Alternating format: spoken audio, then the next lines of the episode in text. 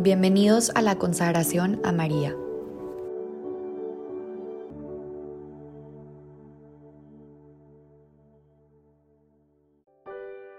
En nombre del Padre, del Hijo y del Espíritu Santo. Amén. Día 8. La huida a Egipto.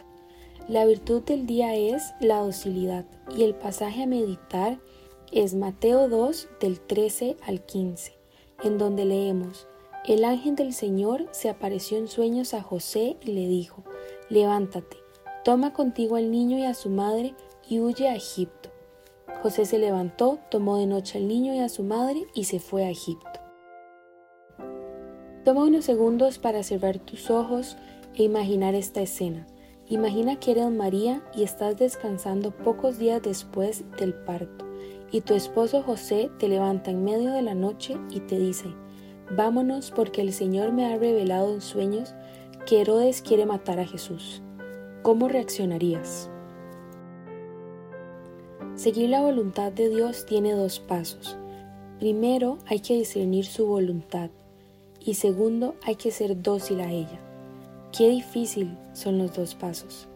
Y más difícil todavía cuando su voluntad se revela a través de otra persona porque hay que confiar en la voluntad de Dios y también en el discernimiento del otro, que también es humano e imperfecto como cada uno de nosotros. Cuando Dios te revela su voluntad en tu intimidad, solo tienes que confiar en su voluntad y en tu capacidad de discernimiento.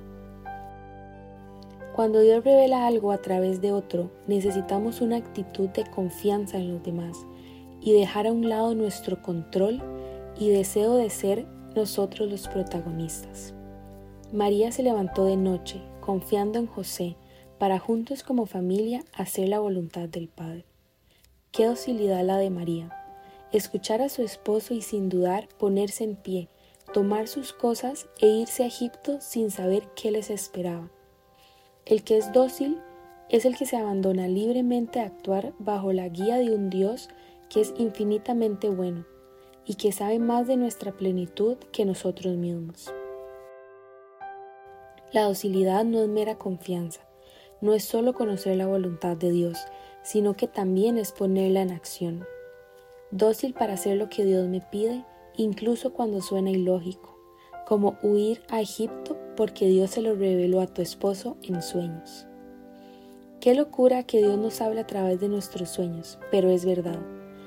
Dios nos habla a través de todo y todos, pues todo es su creación y Él se manifiesta en ella como Él quiera. No tengas miedo de escucharlo. No le cierres las opciones a que solo te hable en tu oración personal e intimidad con Él. Ábrete la posibilidad de escucharlo como Él quiera. Déjate sorprender por las formas extraordinarias en las que Dios se quiere comunicar contigo. Recuerda que Dios no piensa ni actúa como los hombres. La fe tiene que ir más allá del ordinario y lo natural. Estamos llamados a una vida sobrenatural. Leemos en Marcos 11:23. Yo les aseguro que quien diga a este monte, quítate y arrójate al mar, y no vacile en su corazón, sino que crea que va a suceder lo que dice, lo obtendrá. ¿Crees que puedes mover montañas? Créelo.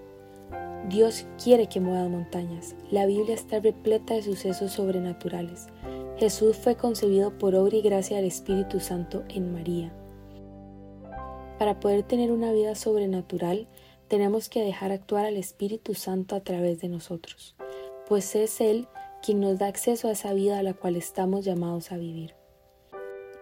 Santa Teresa de Calcuta nos decía, la cosa más importante no es lo que decimos nosotros, sino lo que Dios nos dice a nosotros y a través de nosotros.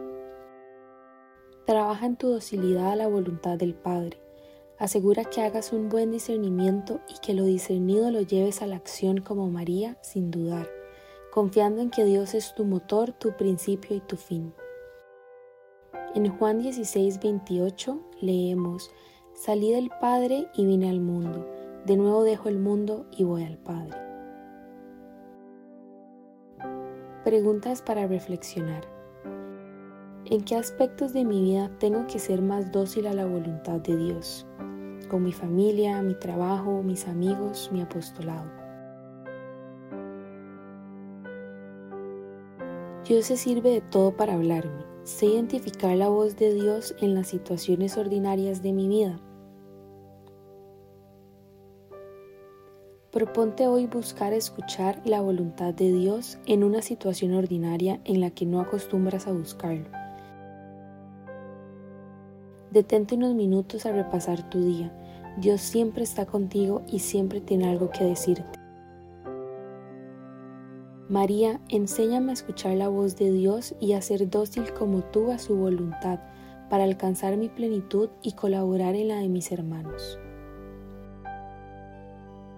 María, fiel a la voluntad de Dios, haz mi corazón dócil como el tuyo. En el nombre del Padre, del Hijo y del Espíritu Santo. Amén.